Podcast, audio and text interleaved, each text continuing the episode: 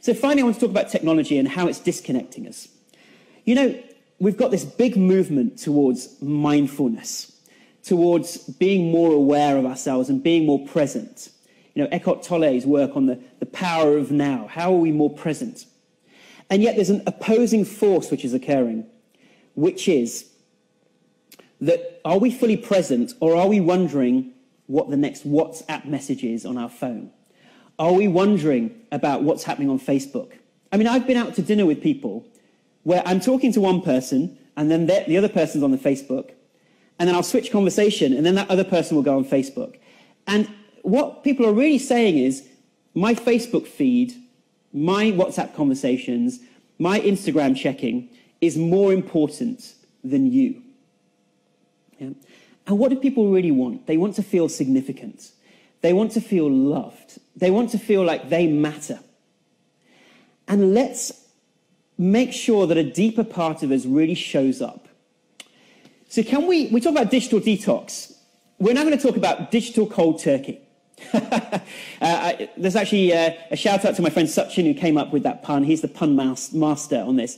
So, digital cold turkey. Can we go digital cold turkey on Christmas Day and on Boxing Day, or at least for a period of time during that day, where we perhaps have our phones in our pockets because we've got to figure out logistics or whatever, but we refuse to go into uh, a kind of pool uh, social media where we're checking our social media or whatever, but instead we're just checking urgent messages. But apart from that, we are present. And when we're speaking to people, we're looking into their eyes.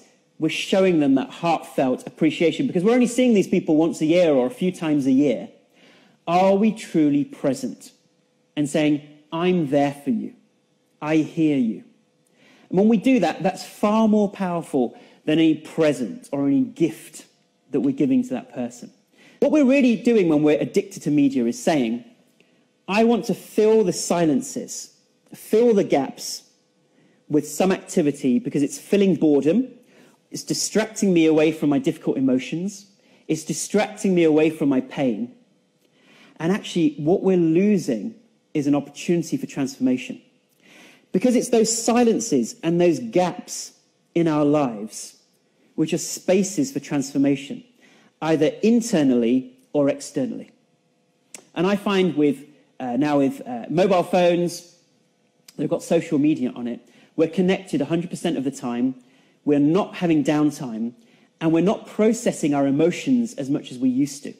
Which is why in our modern society, meditation, taking silence, taking space has become even more important than previous generations because we are tied into and connected 100% of the time. So instead, when we go digital cold turkey, it means that we start practicing those tools. And you know, when people go on these detox weekends where they, where they don't have their phones, they don't have their tablets for two days, they suddenly find that they connect deeper with themselves. They feel more happy, more joyous. They start connecting with parts of themselves that have become isolated. They start healing. And healing can truly occur when we stop using social media and our phones to distract us away from that healing.